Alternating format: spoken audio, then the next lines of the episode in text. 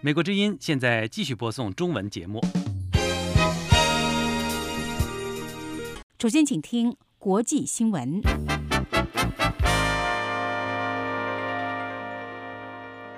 对载有239人的马来西亚航空公司失联班机的调查重点目前转向机组人员和乘客。马来西亚总理星期六下午召开记者会，表明可以高度确定有专业人士蓄意关闭了预定飞往北京的失联班机的通讯系统。随后，马来西亚警方搜查了53岁的机长和27岁的副机长的住所。据悉，调查包括两个人的政治和宗教背景、爱好、行为等方面。马来西亚媒体报道，警方带走了副机长哈米德的两名家属协助调查，机长马哈列的妻子和三名子女在失联客机失踪的前一天已经搬往另一处住所。美国媒体援引消息来源报道说，马来西亚政府不想分享信息，多次拒绝国际刑警提供的协助。有调查人员担心，重要线索可能会随时间而消失。虽然马来西亚总理纳吉布星期六没有明确说失联班机被劫持，但是美联社引述马来西亚官员报道说，事情已作定论，属于劫机。有15个国家的船只和飞机从3月8号开始参与了寻找失联班机的行动，目前搜索的范围转至从哈萨克斯坦到南印度洋。乌克兰的克里米亚地区在北京时间星期天下午2点开始就是否加入俄罗斯进行投票。当地俄罗斯居民占多数，民调说 80% 的人支持加入俄罗斯。在公投进行前的星期六，由美国提出的有关克里米亚公投无效的决议案在联合国安理会被俄罗斯否决，中国投了弃权票，有13个国家投赞成票。另外，美国总统奥巴马星期六在白宫召开国家安全团队会议，讨论有关乌克兰的最新局势。美国和一些西方国家谴责克里米亚的公投为非法，表明不会承认公投结果。西方国家还计划加大向俄罗斯施压。德国媒体报道，7大工业国计划孤立俄罗斯，包括把俄罗斯驱逐出8国集团，并且把下次峰会从原定的索契转到伦敦举行。已经担任中共总书记、中央军委主席和国家主席的习近平，3月15号出任军委深化国防和军队改革领导小组组长。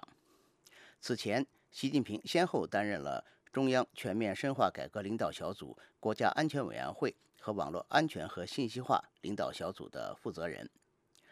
分析人士说，习近平主政1年多以来，已经成为继当年毛泽东之后权力最大、头衔最多的领导人。不过，目前还没有办法判断习近平独揽大权仅仅是为了巩固个人权力，还是为了推进他主张的改革。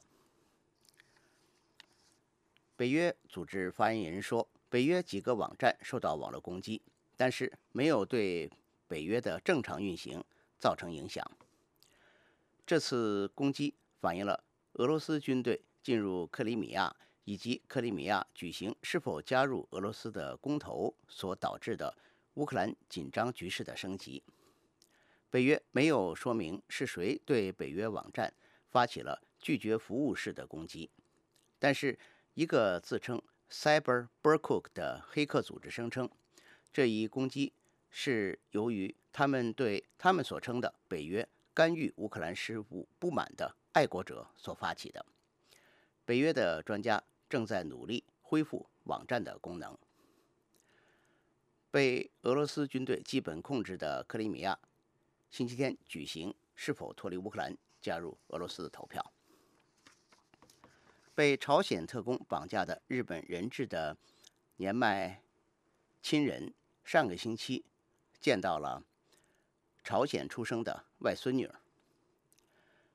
日本外务省官员星期天说，失踪时只有13岁的横田惠的父亲和母亲在蒙古乌兰巴托与26岁的外孙女见面数天。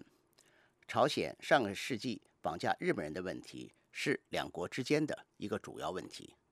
美国之音新闻。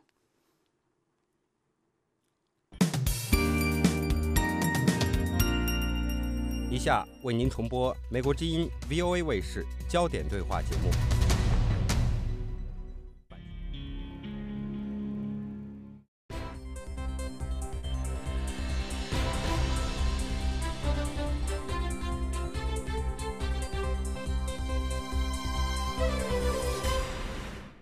各位观众朋友，晚上好，我是宁欣，欢迎收看美国之音 VOA 卫视3月14号的《焦点对话》节目。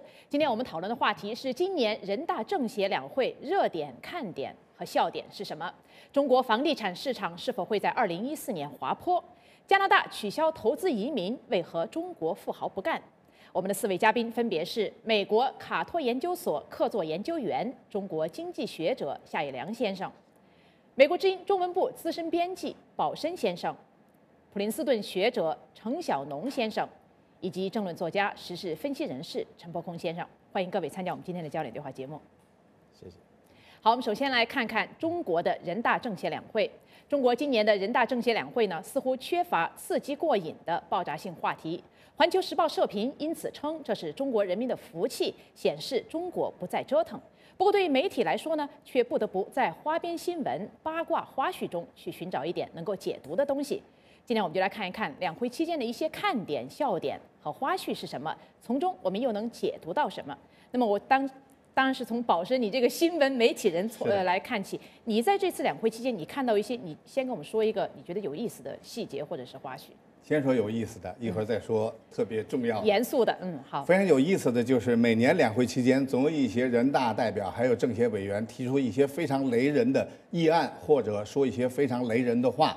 今年呢，我看到最雷人的话就是成龙先生在政协会议期间所说的“治理雾霾是全民的责任，不要总问政府做了些什么”，这就让人感觉到非常的滑稽。因为政府在中国目前一切的事务中都起到主导的作用，治理雾霾当然要首先从政府做起，政府的政策、法令等等都应该跟得上。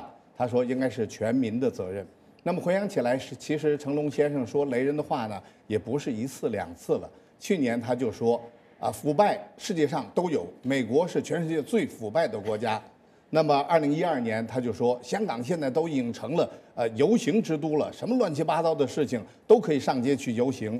然后2009年的时候，他还说台湾和香港太乱了，这不能中国大陆不能像台湾、香港那样，中国人就需要治，就需要管。 所以，我对这个全国人大、全国政协委员的素质多年来仍然没有提高，表示到非常的遗憾。嗯，好，夏野良教授。嗯，这个因为成龙呢这些年说的这些雷人的话，其实背后是一个巨大的市场的利益。他在中国大陆呢，他当然是多少年来想持续保持这个市场，但是现在呢，大家对他的评价经常是负面的。嗯，尤其最近他闹的一个说是八卦是个笑点吧，就是大家看到那个网上流传的一张照片。 他贴在这个郑祖英的那个脸上，那种过于亲密的那种宋祖英啊，对，宋祖英，我说错了。那么就是说，也反映了一个信号，就是说，如果要是江泽民在势头很大的时候呢，他应该是不敢这样做，轻举妄动。现在呢，他好像是也无所谓了，对吧？有人说，那你说换一个人试试，对吧？就是说，这也是一个很有意思的东西，就是大家就评论说。 中国人要被管，这是他说的话。那现在就是说，成龙是不是也要被管？好，再听听陈伯空的这个看法。啊，我觉得我这次最大的一个看点，我就觉得这个假外媒现象，就是中国现在这个举行记者会啊，他不仅把问题规定好，答案规定好，甚至连提问的媒体都规定好。比如说那个有一天是那个央行行长郑小川和其他4个主管经管的人举办记者会。 那么其中9个提问的，8个是中国媒体，包括中央那个广播电台。那么其中有一个媒体好像是外媒，叫做环球凯歌传媒公司，是澳大利亚一个记者提了个问，而且提这个问呢是什么金融监管，搞到外面的那个记者都是嘲笑。其实马上就有个中国记者在旁边这个抱怨，就是假外媒，因为这个环球凯歌是中国国际广播公司在澳大利亚主办的，说这个记者实际上是相当于为中国公司服务。那么这个中国记者的造反精神也体现在这里，就是后来终于有一个澳大利亚金融报的记者就勇敢提问，他能不能给外媒一个机会，给真外媒一个机会，而不是假外媒。结果中国记者界旁边鼓劲说干得好，干得好，就连中国记者都对这种现象看不下去了，说假外媒和这种机械的形式主义的确是深恶痛绝。嗯，好，小农。中国人民大学的原来的校长季宝成说过这样一句话，说中国最大的博士群体不在大学，而在官场，因为中国的大学给当官的送博士学位已经是个流行现象。但是，在这次两会期间，全国政协的社会和法制委员会主任孟学农说了一段很有趣的话，他说：“我抨击不学无术、注水的博士，应该让中组部把这个博士考一下。”那么这个话说出来以后。 有一位记者写了一篇文章，登在《人民日报》的官网上。这标题很有意思，叫做“孟学农批官员博士说给谁听”。那么他说给谁听呢？我们都知道，在政治局常委里，我们的总书记和总理都是大学送的博士。那么这位记者指的是不是孟学农在暗批总书记、总理？这要靠大家来猜了。嗯，好。 保生，你好像有什么要加的？刚才破空谈到了一个现象，就是所谓假外媒。实际上，在这次人大会议闭幕的时候，总理李克强举行的记者会，却让全世界所有的媒体、新闻工作者还有民众感到非常的困惑和不解，因为这次记者会像往常一样是通过电视向全中国和全世界实况转播的。那么，按照一般的新闻的规则，西方的新闻规则。 这个记者会必然是自然而然的，那么记者有什么问题就可以提出来。但是据很多的媒体的爆料，实际上在中国这一类的记者会，包括西方记者的提问，完全都是事先商量好了的。对，哪一个西方媒体的记者可以提问题，你的是第几名提问题，甚至你提问的措辞，双方都已经有了沟通，有了协议。 那么，比如这次李克强的会议，非常非常敏感的话题，包括周永康的话题、新疆的话题、昆明血案的话题，还有西藏的问题。西方记者在事先都被告知不能提这些问题，而且让我感到最为可悲的、最为愤怒的就是，所谓西方的主流媒体的记者，包括在记者会上提问的 CNN、路透社还有美联社记者。 居然也按照中国政府为他们设定的游戏规则来起舞，这是让我们感觉到非常耻辱的事情。为什么全世界人民、中国人民都非常关心的如此重大的议题，没有西方记者来提出来？为什么西方记者有他们的苦衷？因为他们面临着中国政府强大的压力。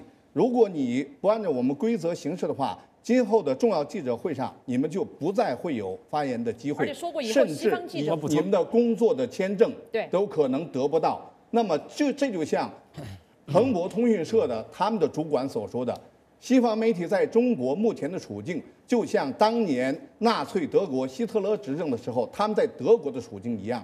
这个问题值得新闻界深思。好，破空要有一些补充的。我想补充一下刚才保生说的话哈，就这次李克强的那个记者会啊，规定到什么地步呢？就说不准提周永康，提到周永康就是相当于把这个外媒要列入黑名单，就下次不让你参加了。事实上，这次就有两家外媒啊，这个在黑名单上不能参加，一个是《纽约时报》，一个是彭博社，因为揭发过温家宝和习近平家族的这个聚财的问题，说两次李克强的。 记者会都被排除在外，而且这次还有个规定，就是说这个不能够谈那个昆明事件等等，所以规定到这个地步，我就还想说一句什么，就李克强本人这次表现令人真是非常的失望和跌破眼镜，越来越像这个胡锦涛有半个温家宝加在一块儿就是李克强，说话两个字一顿，在那里什么我们啊这个啊就是要深化改革。 就达到这么一个地步，背台词就在那里想答案，完全是没有个人风格。就这个政府给人的感觉就是好像是每况愈下，一代不如一代，非常的没落。好，我们知道这一次两会期间的媒体普遍期待就会备受瞩目的周永康案呢，会有一个说法，就像薄熙来当年在两会期间曝光一样。那么结果呢是让外界失望了。我想听听陈小农先生的意见，您对此是如何解读的？我觉得这一次的两会。 很多问题没有真正触及到中国现在面临的实质性问题，所以事实上，两会现在越来越像一个作秀，事先也编排好剧本，然后所有的代表加上新闻记者招待会都是按照剧本演出，所以越来越没有看头。国际媒体和国内媒体有相同的观感。好，夏宇良先生。我觉得每一年两会都是差不多。但是今年的两会，大家关注呢，可能就是觉得期待有大事公布，尤其是周永康这个案件，结果他们采取了一个就是掩耳盗铃的做法，也就是鸵鸟政策。其实这个东西都是天下皆知，而且他们也有意呢。现在官方越来越不敢公开的、光明正大的宣布一件事情，而是通过隐晦的、放风的形式来处理这样一些问题。所以我现在判断，对周永康呢，可能不会进行公开的审判或者处理，而是党内的秘密的这样的一种慢慢的就是让它淡化，所以这种做法呢，其实是那个它没有一种合法化、公开化的这样的一个治理手段，它只是用一些党内的一些或者讲帮会里边的一些规则来处理、来解决和替代法治，这个是很可耻的一件事情。对于周永康案件的公布，在这次两会以前，人们都给予了很大的期待，都认为会在两会期间或者两会结束的时候公布，因为从过去审理薄熙来的案件来说，这是一个水到渠成、捅破这层窗户纸的一个很好的时机。特别是政协发言人谈到了“你懂得了”以后，大家都说啊，这“你懂得”就必然代表周永康。但是从李克强这次记者会以后，我看完了，而且我了解了不允许中外记者谈周永康案件以后的情况以后，我现在基本上倾向于同意夏野良教授的说法。就是现在周永康案，他们是用一种非常隐晦的一种方法来告诉你，看到了吗？石油帮我们搞掉了，四川帮我们搞掉了，那么国安帮我们也搞掉了，剩下的周永康，他几乎采取一种什么样呢？徐才厚的一种做法，就是我们将来在内部来处理，不会提及公审，不会对他造成共产党造成更大的伤害。因为王岐山在去年10月。一次省一级的这个廉政会上就说，反贪对我们组织造成的打击要远远甚于对贪官的打击。试想，现在把周永康拿下，紧接而来，最近又有关于李鹏家族、温家宝家族、其他人一些家族，他们如何惩治？所以我认为他们很有可能现在尽管水到渠成，那么指日可待，但是他会采取一种不捅破窗户纸，用一种非常隐晦的意淫的方式告诉中国老百姓，你懂得。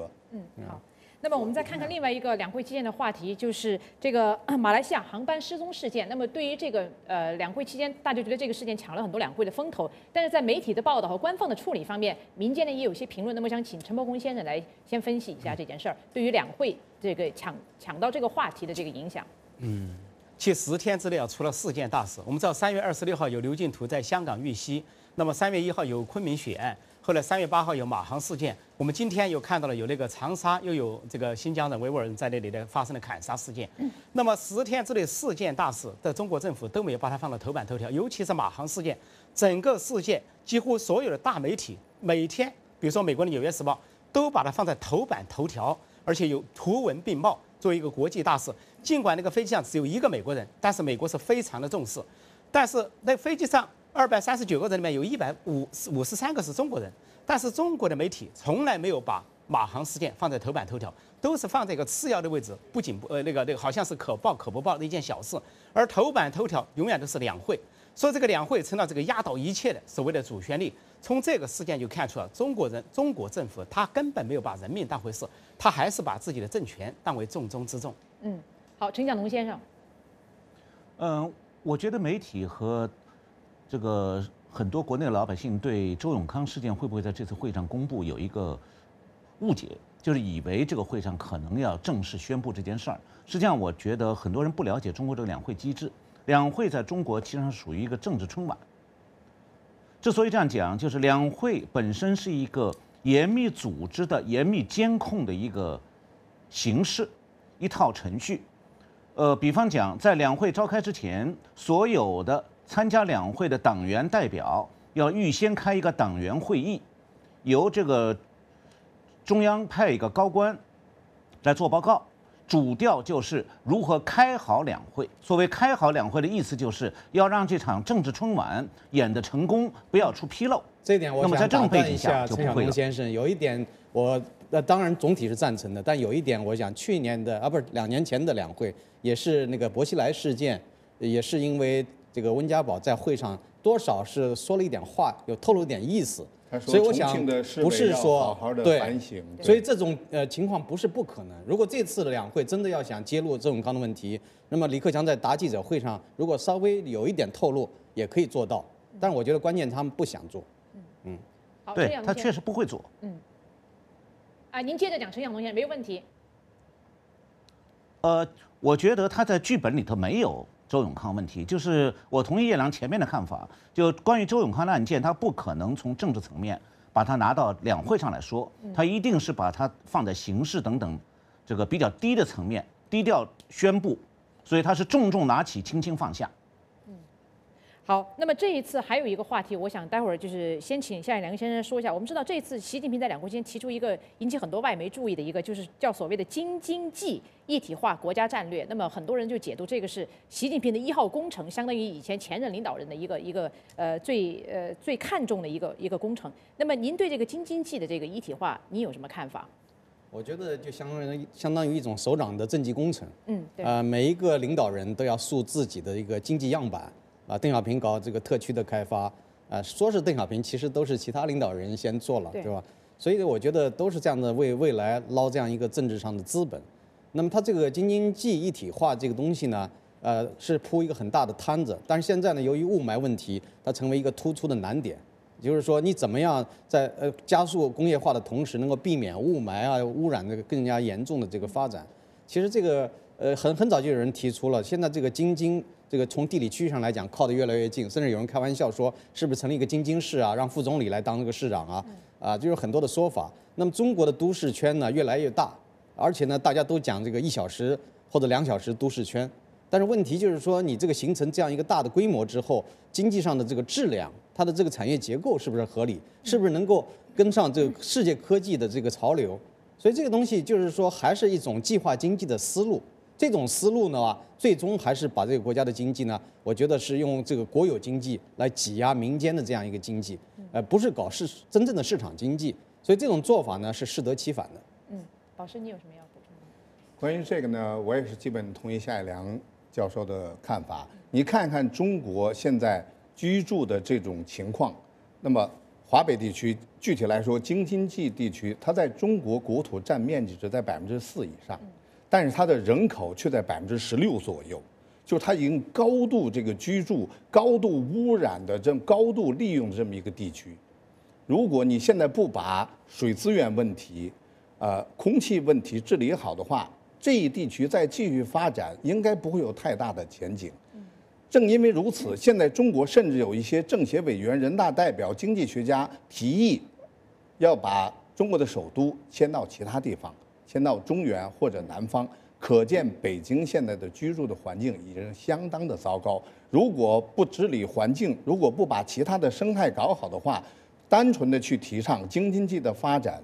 将来会有很大的漏洞。这里边我再补充一点，就过去北京那个钢铁企业觉得污染很大，很多污染的企业呢都把它迁到河北省去了。对。啊，唐山啊什么的这些周边的地区都是这样的。但现在的情况呢是，如果京津冀经济圈造成了以后，他们又说这个地区要减少污染，那就意味着要把这些污染企业再向外扩散，再向其他地方迁移。所以说，中国未开发的落后地区往往都是污染。 转移的这样一个目标地，所以这样的一个方向是没有前途的。在刚才你提到这个迁都问题，其实在80年代万里当常务副总理的时候曾经提出过，那时候有一个大致的框算，大约是要7000亿的这个成本。但那个时候7000亿是很庞大的一个数字。那么今天来看呢，如果迁都这个成本的确很大，而且如果不解决制度的根本性的问题，你迁到哪都是一个祸害。好，再听听纽约演播室那边的看法。破空。我觉得这个当然大家都看到，这不是一个国家战略，而是个个人战略，是习近平的一个个人工程、样板工程、政治工程。但是我觉得习近平拿这个工程来说事啊，恐怕会冒巨大的政治风险，因为当初邓小平他们搞这个所谓深圳、珠海特区的时候啊，基本上是从一个白纸上写字、空白上开始，基本上你多少能搞出东西来。 而上海当时江泽民搞上海的时候，因为上海一直没有被开放，邓小平也说他很后悔没有开放上海，说把上海从不开放到开放状态，总之能做点事情。但是京津冀这个地方现在应该说已经是相当开发、过度开发、发达的不得了的地步。剩下的就是个产业布局、一个雾霾的问题。说如果说处理的不好的话，习近平本身卸任之后恐怕会被人诟病。而且说到这个雾霾，我就想说一个稍微一个小段子哈，就网民对这个雾霾呢，就说这个很多坏事，但是也一个好事，就激发了大家的智慧。就网民就说，这个现在最远的距离不是生和死的距离，而是啊在北京街上我牵住你的手，你看不见我，我看不见你。还有一个说法就是说，那个毛左派现在都已经想不开了。 一个毛左派就在天安门广场大喊了：“不得了了！”说现在我站在天安门广场都看不见毛主席像啊。另一个毛左派说：“那个算什么？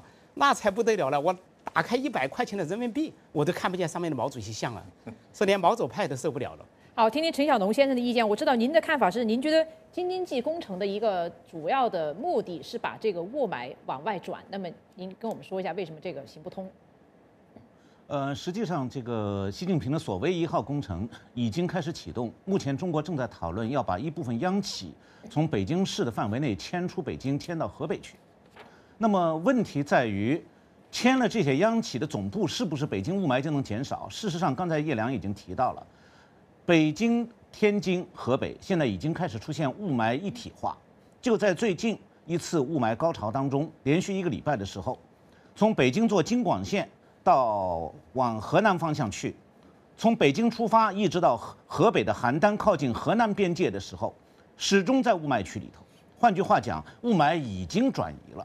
所以现在再把雾霾从北京往河北转移，只不过是把这个京津冀雾霾一体化进一步落实下来，它对解决雾霾实际上没什么帮助。所以我不知道习近平是否真了解情况。实际上，中国现在关于雾霾到底是什么造成的？ 这个问题本身就有很大的争议，光是中国科学院就提了2个完全相反的判断。2份研究报告，一份说1/4的雾霾是汽车尾气造成的，另外一个报告说4%是汽车尾气造成的。如果真的是4%，那么要这个京津冀一体化方案干什么？北京市市长王安顺曾经说了，他说这个首长跟他讲，如果再治理不好雾霾，就要提头来见。 虽然说是带点玩笑，但实际上也是说要下军令状。所以呢，王安顺也对底下的这些官员也都下了一个很严厉的命令，说如果完成不了，他说这有讲了一个目标，好像是说再过4年时间，如果实现不了的话，那就要如何如何。那讲得很厉害，那真的是，我觉得他这个军令状应该是向这个国民来下，不是向官员来下，对吧？ 你这个就是讲清楚，都2010几年，你说你如果治理不好雾霾，哪些官员要为此而承担责任？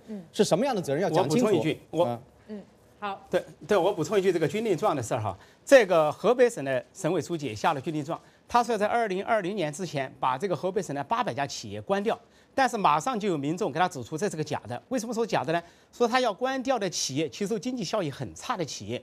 经济效益好的、污染大的，它并不在它的关闭之列。说那个民众或网民仔细罗列了他所谓的800家企业这个计划，完全是从市场和经济效益角度出发，从他的河北省的钱袋子出发，不仅解决不了问题，让那些高污染的行业继续在河北省肆虐。那不管他怎么做了，只要他下了军令状，他要向全体国民做一个保证的话，就是假如说到那个时间兑现不了，那是哪些官员应该受什么样的处置？我觉得仅仅辞职还不够。 那是不是还要追究其他的这个责任，对不对？小农刚才说的非常正确。首先，决策部门你要搞清楚了，到底是什么造成了雾霾。到现在都没把。到现在为止，一提就是烧煤、汽车尾气、建筑施工工地的扬尘等等，这些你要搞清楚了，有多少是由燃煤所引起的，有多少是由汽车尾气造成的。 那么北京市一说，我们现在我们的这个含铅量都小了，我们符合国际标准，排放都减少。但是你北京的交通堵塞这么严重，汽车发动机在空转的时候，它所产生的尾气，它所造成的微燃，远远要高于汽车在高速行驶的时候。北京的机动车数量，你到底怎么治理？哪些个工业企业来？ 现在仍然在烧煤，哪些这个取暖仍然在烧煤，必须要搞清楚。你说有些污染它是始终存在的，为什么前几年没有那么严重的雾霾，而最近这2年特别明显？汽车尾气什么时候都有，扬尘也什么时候都有。所以说一定是有新的污染源，或者是更加成倍的加重的这种污染源，所以这个东西容易分析。好，因为这部分时间已经不多，我最后想请破空和夏野良教授分别来讲两个花絮。那么第一个是破空，因为你特别注意到这次宋祖英哈在这个两会期间道歉为使用维也纳金色大厅的这个表演，说他开了一个坏头，这件事儿也引起一些外媒的这个关注，请你简单的给我们介绍这当中的看点是什么？ 对，这次呢，这个人大政协呢，我觉得唯一的一个亮点就是爆了两个这个料，一个料就是那个北京交响乐团团长、政协委员谭荣立爆料，他说当年2001年，为了邀请这个所谓世界三大男高音，什么多明戈、什么帕瓦洛提啊，这个卡列雷斯来演唱，这个江泽民呢花了大本钱，本来这些人在国际上最顶的价就是$50万或者$50万，也就是说是这个30到50万人民币。 但是江泽民为了把这三个男高音搞到中国故宫来演唱，居然每个人支付380万人民币，而且这个谭荣立强调380万一个人呢、啊，说这个可以从这个看得出来，这个爆江泽民的料啊，看出江泽民在这个地方有点失势了，老人政治有点失势，这是个好事儿。另外，同时跟江泽民呢有点神秘传说的宋祖英也被爆料了，就说因为现在有很多的中国艺术团都跑到那个维也纳金色大厅去镀金，租场演出，不仅花大钱包场。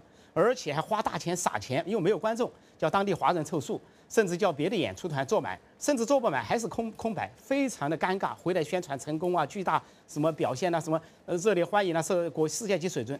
那么就指出宋祖英就是带这个头的，就2003年，宋祖英带头去租场，在那里搞个人演唱金色大厅，最后中国就络绎不绝，前后130多个团跑到那里去。 浪费国之民膏，而且在国际上也是非常丢脸。不仅是糟蹋了艺术，而且恶搞了世界音乐之都，简直把中国的黄祸、艺术黄祸又向世界输送了一遍。好，夏野良教授，您也注意到一个花絮，就是王岐山批评吉林省委书记，这个王汝霖讲究形式主义。你跟我简单讲一下这个看点。当时因为这个吉林省委书记呢拿了一叠子讲稿，说要做总结，然后呢，王岐山叫他简短一点，他说恐怕简短不了。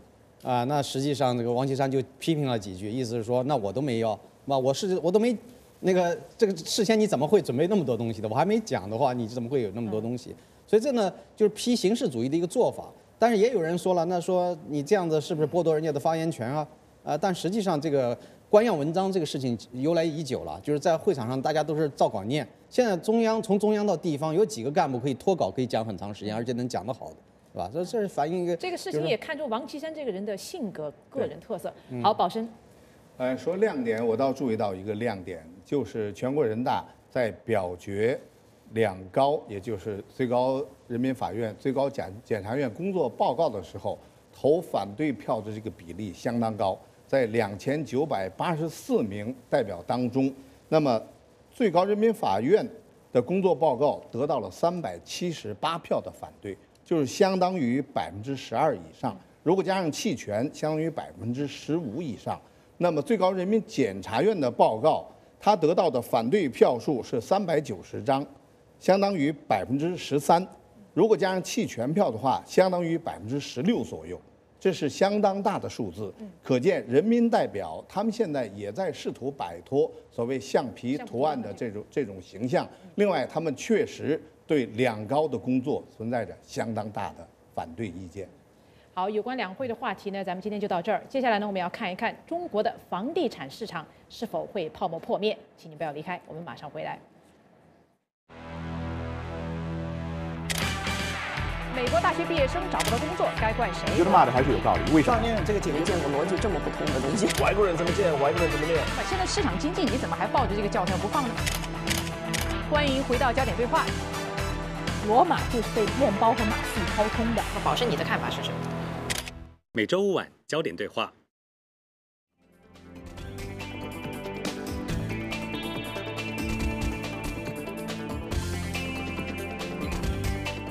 欢迎回到焦点对话。中国经济放慢，引发诸多对于中国经济前景的讨论。其中，老百姓最关心的问题呢，是房地产市场是否会下滑乃至崩溃。 过去多年来，中国房地产价格不断的攀升，房地产不仅成为 GDP 的重要的支柱之一，也成为老百姓财富的重要组成部分。那么从各种迹象来看，中国房地产市场还有无上升的空间？为何一些经济学者担忧房屋泡沫会在2014年破灭？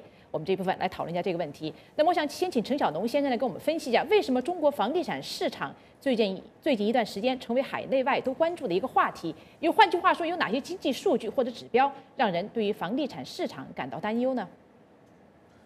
最近中国房地产市场出现了明显的滑坡期征兆。首先就是3、4线城市的房价开始下跌，交易量急剧减少。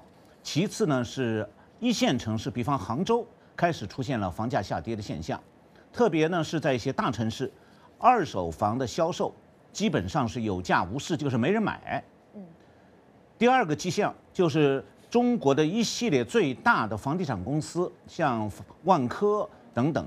还有潘石屹的那个SOHO， 这些公司的老总相继的在微博上发话，都表示说中国房地产市场的情况不妙。王石是所有这些老总当中讲话最直率的，他是早就提出警告了。当中有一个叫任志强的，原来是一贯挺房市的，现在也改变观点了。这些征兆都表明房地产市场的高潮现在。 行将结束，可能要进入低潮了。我们知道有关中国房地产市场，一直有个说法，就是说它存在泡沫。那么我们刚才提到房地产市场下滑，那么一个前提就是说，当然原先就有泡沫存在。那么我想请教夏野良先生，您觉得中国这个房地产泡沫到底有多大？首先，这个泡沫已经讲了很多年了。对。为什么现在呢？大家觉得这个泡沫很快就要破灭？其实我一直在讲中国。 不是一个真正的房地产市场，因为这个按道理来讲，一个市场的话，它供需双方力量发生作用，而中国呢，需的力量很强盛，而供呢是由政府一方来掌控的，这个土地供给是由政府来掌控，什么时候投放多少土地都是他说了算，所以这也滋长了这个腐败啊，包括这个土地财政啊，这么多年的腐败跟这个土地是息息相关的，所以说呢，这刚才讲到这个房地产现在出现的这样一个颓势，有一个很重要的原因就是资本外逃。 啊，最近3年里边，这个资本向海外流出的话，大约有3万多亿美元。那么这里边呢，就是说购买力最强盛的一帮富豪阶层、中产阶级中的一部分，现在向海外转移，所以呢，造成了这个国内原来特别强势的这种买方，现在呢变得就是说不像原来那么强势了。另一方面呢，就是说大家对中国未来不看好啊，不看好的话没有信心，企业家没有信心，投资者没有信心。 消费者很多也没有信心，所以在这种情况下出现这个不奇怪。所以泡沫什么时候破灭，我们谁都说不准。但是我想呢，这个泡沫破灭可能跟金融体系的这个内在的这样一些缺陷或者是弊端有着非常密切的关系。就是人民币现在滥发，印钞的这个数量惊人，大概是超过这个正常流通量的7倍。所以说这样的情况下，如果中国金融体系首先发生崩溃。 其实现在大家已经看出了，银行已经不再给这个房地产企业放新的贷款，所以这就可以看出这样一个问题，就是说它这个如果一旦银根紧缩，那么这些房地产市场，特别是房地产企业，它就没办法生存下去，那就会造成连锁性的反应，所以这个后果是灾难性的后果。但是我想呢，如果说最近这2年没有一些能够。 调整的这个好的措施，有可能会在这2年左右爆发。待会儿我们再来分析一下深层的原因。保生，小农还有叶良都是经济学家，我不是经济学家，我们只不过是新闻从业者。但是我也看到有一些其他的说法，就是房地产的泡沫存在不存在，肯定是存在。泡沫会不会破裂？一些经济学者，包括哥伦比亚大学的经济学教授。 魏尚进以前也经常参加我们节目，还有上海的一位经济学家等等，叫叶檀等，他们认为暂时还不会破灭，这个泡沫有可能减小，但是不至于破灭，因为这个东西确实住房的问题，第一，它是和人民的生活息息相关的。现在中国住在没有厨房、没有厕所里的人口仍然有3000万以上，就是他们对一般。 住房，特别是经济适用型住房的需求还是存在的。第二，他们认为中国现在银行在房贷这方面的这个额度还不是很高，所以而且只占不良资产的4%左右，所以暂时还不至于出现太大的银行房屋贷款方面的危机。第三，就是中国的，你看一看现在中国实业、工业基本上都是处于一种非常亏的现象。 有钢铁企业，它辛辛苦苦生产出来一吨钢，最后只得到了8毛几的这么一个利润，说祝贺你，你可以用这钱去买一只鸡蛋了。所以在这种情况下，有一些居民的钱，特别是中国是处于储蓄型的社会，老百姓有钱都把它放在银行里，在股市不能进、实业不能进的情况下，他们唯一把钱砸下去的地方就是房屋市场。 有可能一些热钱、一些资本流出了房屋市场，但是从中国老百姓这种储蓄的支撑能力来看，还不至于造成房屋泡沫的破裂，只能是出现下滑或者是下跌。好，再听听破空的意见。我觉得中国的房地产泡沫破裂是迟早的，或迟或早是肯定要破裂的，因为这是全世界最大的一个泡沫。因为我们想一想，中国的经济规模只是美国的一半。 那么，中国的货币发行量是美国的1.5倍，这么大的货币发行量就是造成房地产泡沫的一个巨大原因。而且，中国房地产泡沫还有别的成因，比如说贫富分化这种巨大的这种差异。基本上，房产开始多数都掌握在就名贵房产、别墅啊，都掌握在有钱人手上，老百姓是望房兴叹。而经过那么长时间的炒作，对有钱人、对官商勾结的有钱人，所以房地产涨价对他们根本不是一回事，小儿科。 对老百姓来说，却打进了终身的积蓄。现在中国老百姓要买一个房子啊，说是整个45年的薪水加起来，可能才能买一个房子，而且是负债。所以在这样的情况下，他们是通过对老百姓的一个压榨，形成了一个巨大的泡沫。而且中国政府呢，工地这个土地供应是它国民成长的一个主要部分，各个地方政府都在用土地的买卖来冲它的这个所谓的 GDP 国民生产总值。就去年就有4万亿这个产值来自于土地。 如果说这两个措施，一个货币供应量，现在中国政府已经难以为继；再一个土地供应已经差不多吃紧，没有什么土地可供应了；再一个老百姓的钱袋也被压榨的差不多了，削弱了老百姓的内需消费能力。而且中国的是投资在国内，中国是主要靠投资拉动，有的内需呢，这个需求呢内需不足。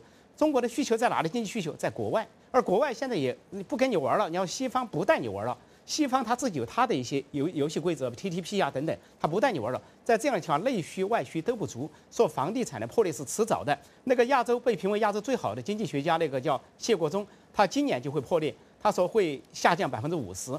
当然不一定会发生，但是我认为是或迟或早一定会发生。好，我想听听陈晓东先生意见。我们知道过去几年来，这个中国的这个房地产产业是中国 GDP 的重要的支柱之一，那么也是老百姓财富的重要的组成部分。那么我们想，中国政府一般认为是不会让，也许下滑会允许一些，但是绝对不会让它崩溃，或者是说泡沫破灭哈。那么如果我想问一个理论性的问题，如果中国政府硬撑这个房市， 它到底需要通过什么样的手段才能把这个房市撑起来？是不是可能一直撑下去，用行政手段？那么你跟我们分析一下。政府用行政手段肯定不行，因为房地产是要靠人买的。前面三位都谈到一个问题，就是中国的房地产市场，普通老百姓买不起，很多普通白领是靠父母给他付了首付，才勉强的背起了一个房子的负担。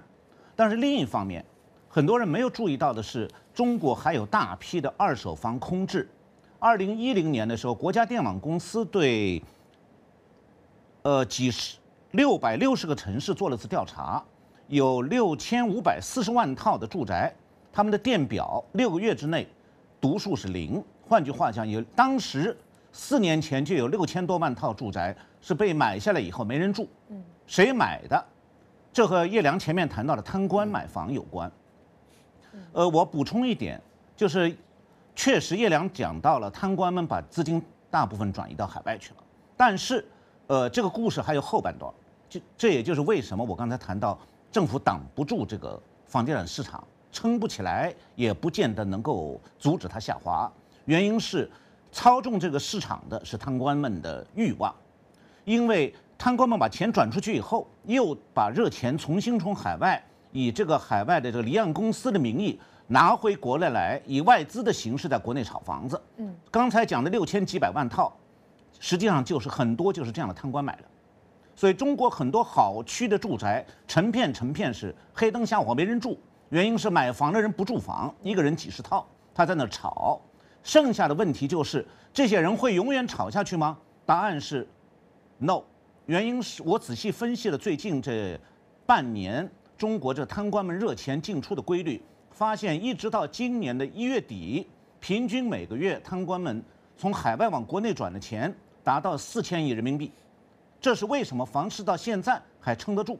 但是2月份发生逆转了，人民币一贬值，贪官们又开始往外转钱，要赚钱就要得卖房子，这就是为什么此时此刻中国的房市开始出问题了。嗯，真正的原因在于贪官们对中国未来的经济什么时候失去信心。现在人民币开始贬值这件事本身就说明，只要人民币有贬值的信号发生，贪官们原来买房子是炒两件事，一个炒人民币升值，一个炒房子升值。嗯。 这两个东西同时下跌的话，贪官会大批的抛房，那个时候全国房价就开始下塌了。好，我想除了贪官以外，当然他们是投资很多，但是很多老百姓投资买房也是刚才保生提到，他这个没有储蓄的这个其他的渠道，所以买房也是一个很常见的方式。也就是说，房地产确实也成为很多老百姓的这个财富的这个象征，或者是说他们重要组成部分。那么我想问夏一良教授，如果房市下跌，对于这些人的财富？ 会产生一种什么样的影响？那当然是大幅度的缩水了。他们本来就是说一生中辛辛苦苦挣那点工资，你干其他的事儿恐怕都得不到那样的保值增值。那么买房子呢，多少还有一些安慰，但是这也是一个虚幻的这个资产概念。如果大幅度的缩水的话，原来是500万的房子变成了250万的话，你想想，你感觉到你这一生中的心血就缩了一半了，对吧？那如果你有2、3套房子，你会现在觉得房子该脱手吗？我觉得现在的时候呢，就是说。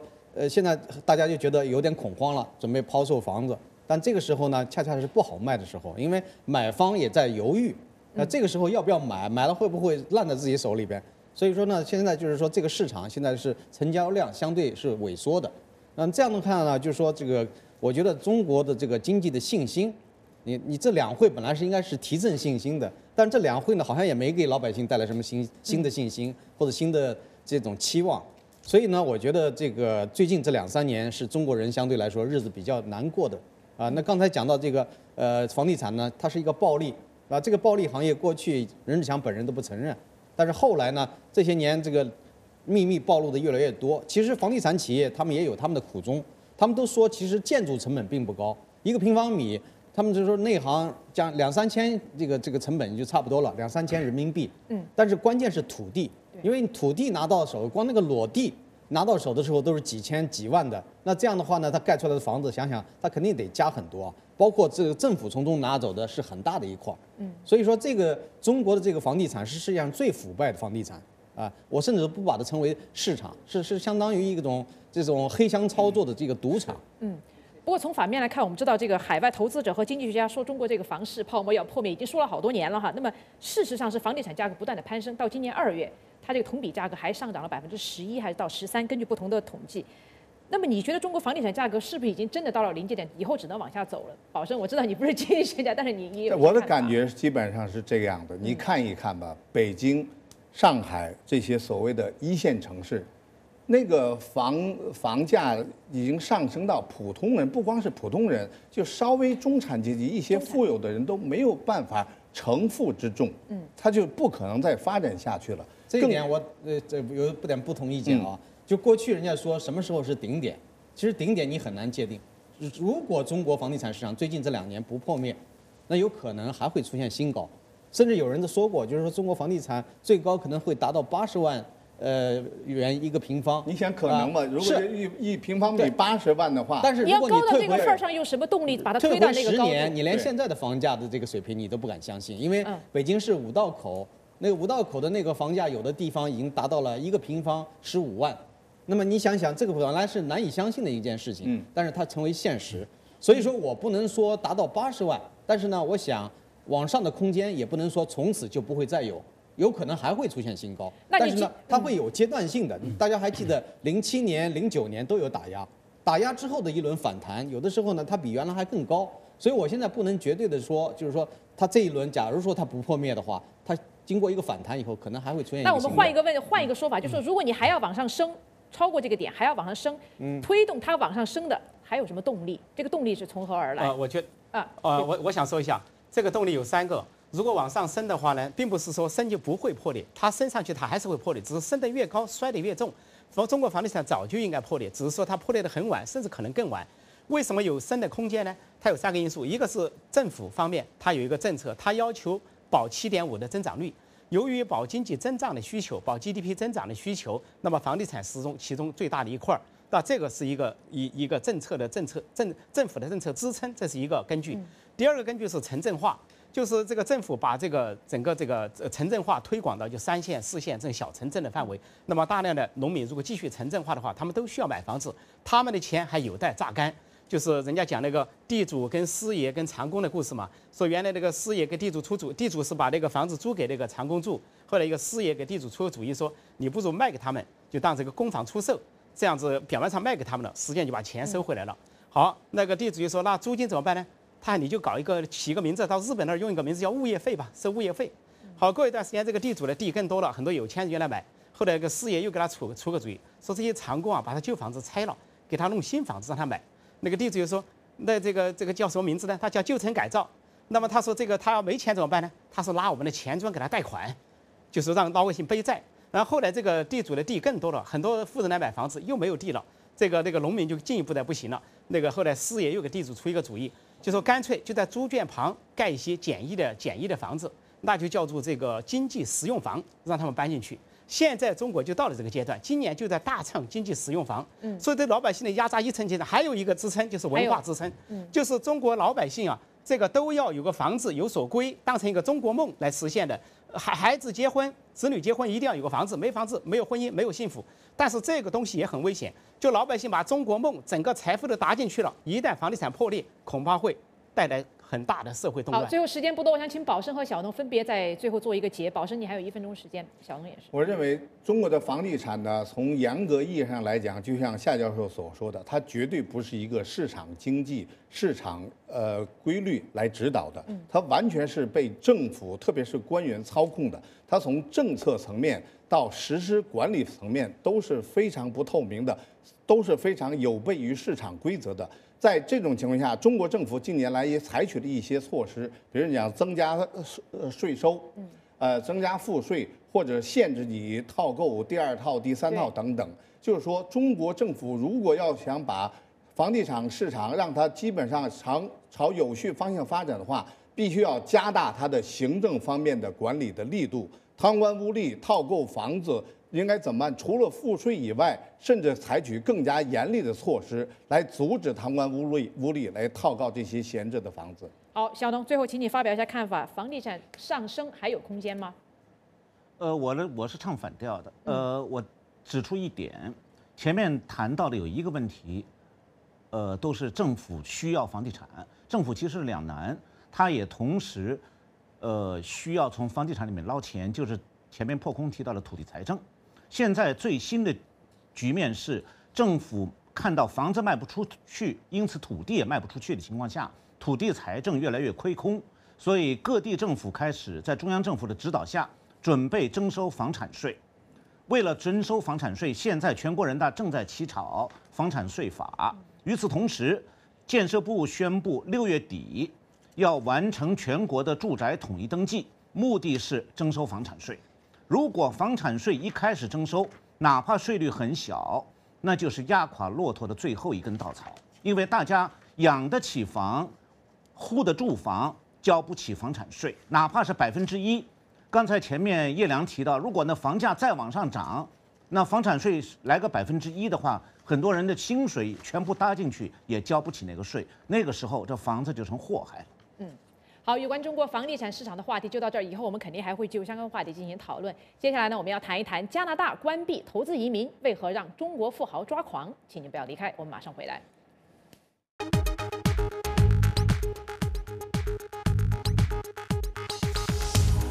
We do not recognize this. What if he does his political wires? That's not my job.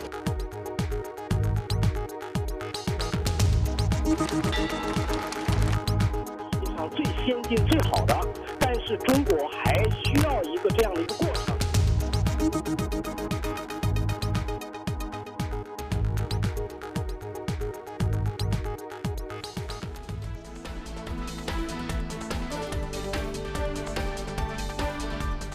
欢迎回到焦点对话。中国富豪和资金外移的速度和规模，近年来世界第一，令人侧目。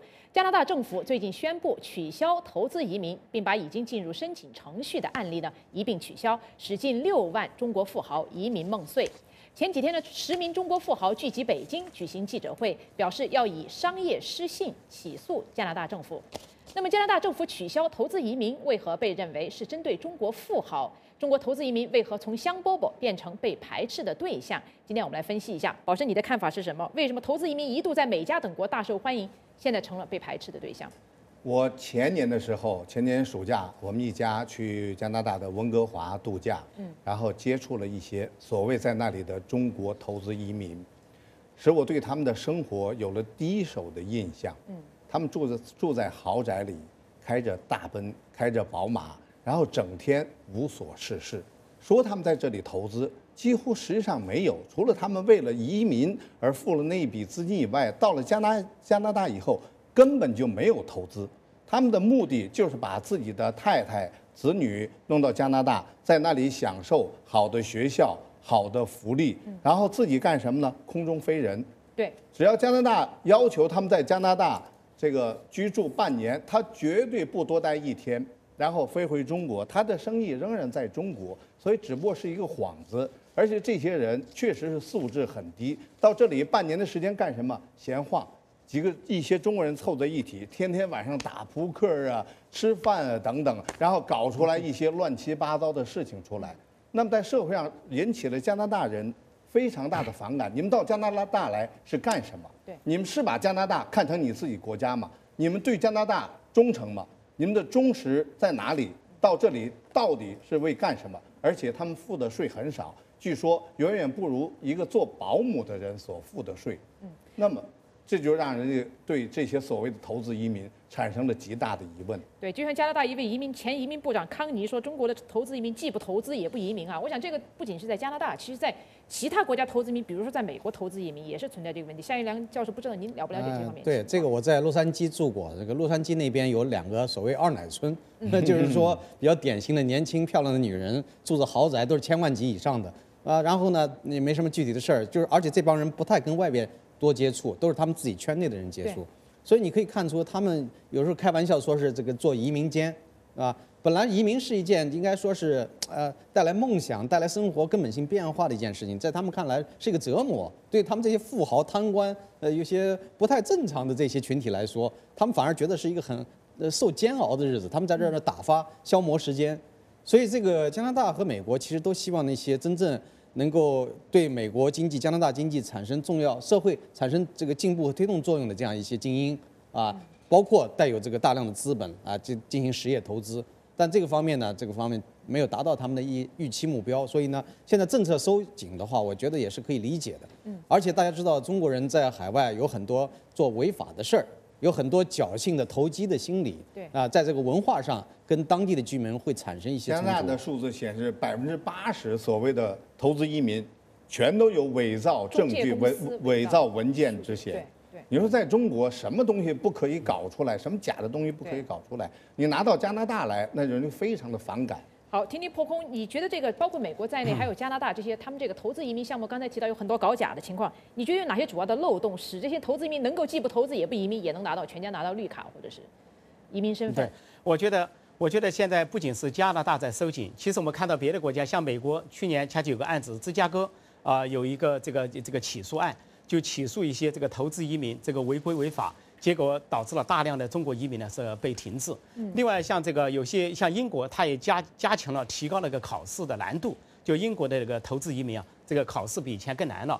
还有其他一些国家，像那个匈牙利，连欧洲这么一个小国，原来东欧国家匈牙利。 去年说是这个投资移民1000个名额迅速就被抢完，而且绝大多数中国人，只要任何一个地方出来一个投资移民的项目，80%-90%给中国人抢走了。说这些国家反而产生个恐慌感，就说都在反思他的政策，因为这个政策它的漏洞在哪呢？它的漏洞就在于这些国家、这些民主国家、这些文明国家，他把整个世界的移民当成是一体对待。 认为大家都是有信用的啊，都是有诚信的，都是到这里来创业的，或者说来做贡献的。结果他们意外的发现，中国人不是来创业的。中国人文化里面有个根子叫占便宜，他是来占便宜的。比如他跑到这里来投资移民了，但是他这个实际上他家属是来拿你的这个领取你的福利啊，这个孩子来免费受教育，就说开奔驰车领牛奶金，加拿大这个现象非常普遍。 说反而给这些国家增加了负担，就短期的你获得他一个投资或者一个贷款，但长期来说给这些国家带来负担。说这些国家他这种对这种政策的反思，应该反思到中国的制度上、文化上。就中国人整个一代是垮掉的一人，出来移民的，说的不好听，中国人素质已经成问题。移民的这一批，投资移民这一批，又是中国人里面恐怕素质最糟糕的一批。什么投机倒把啦，这个投机取巧啊，弄虚作假，什么都干的。说这一批人来了之后，把当地的文化都给污染了。好的，今天的焦点对话节目呢，就到这儿要结束了。我感谢我们的四位嘉宾夏野良、保生、程晓农和陈伯公先生的精彩的讨论。欢迎到美国之音中文网站或者 YouTube 观看我们的节目，并提出建议。我是明星，祝您晚安。我们下星期五再会。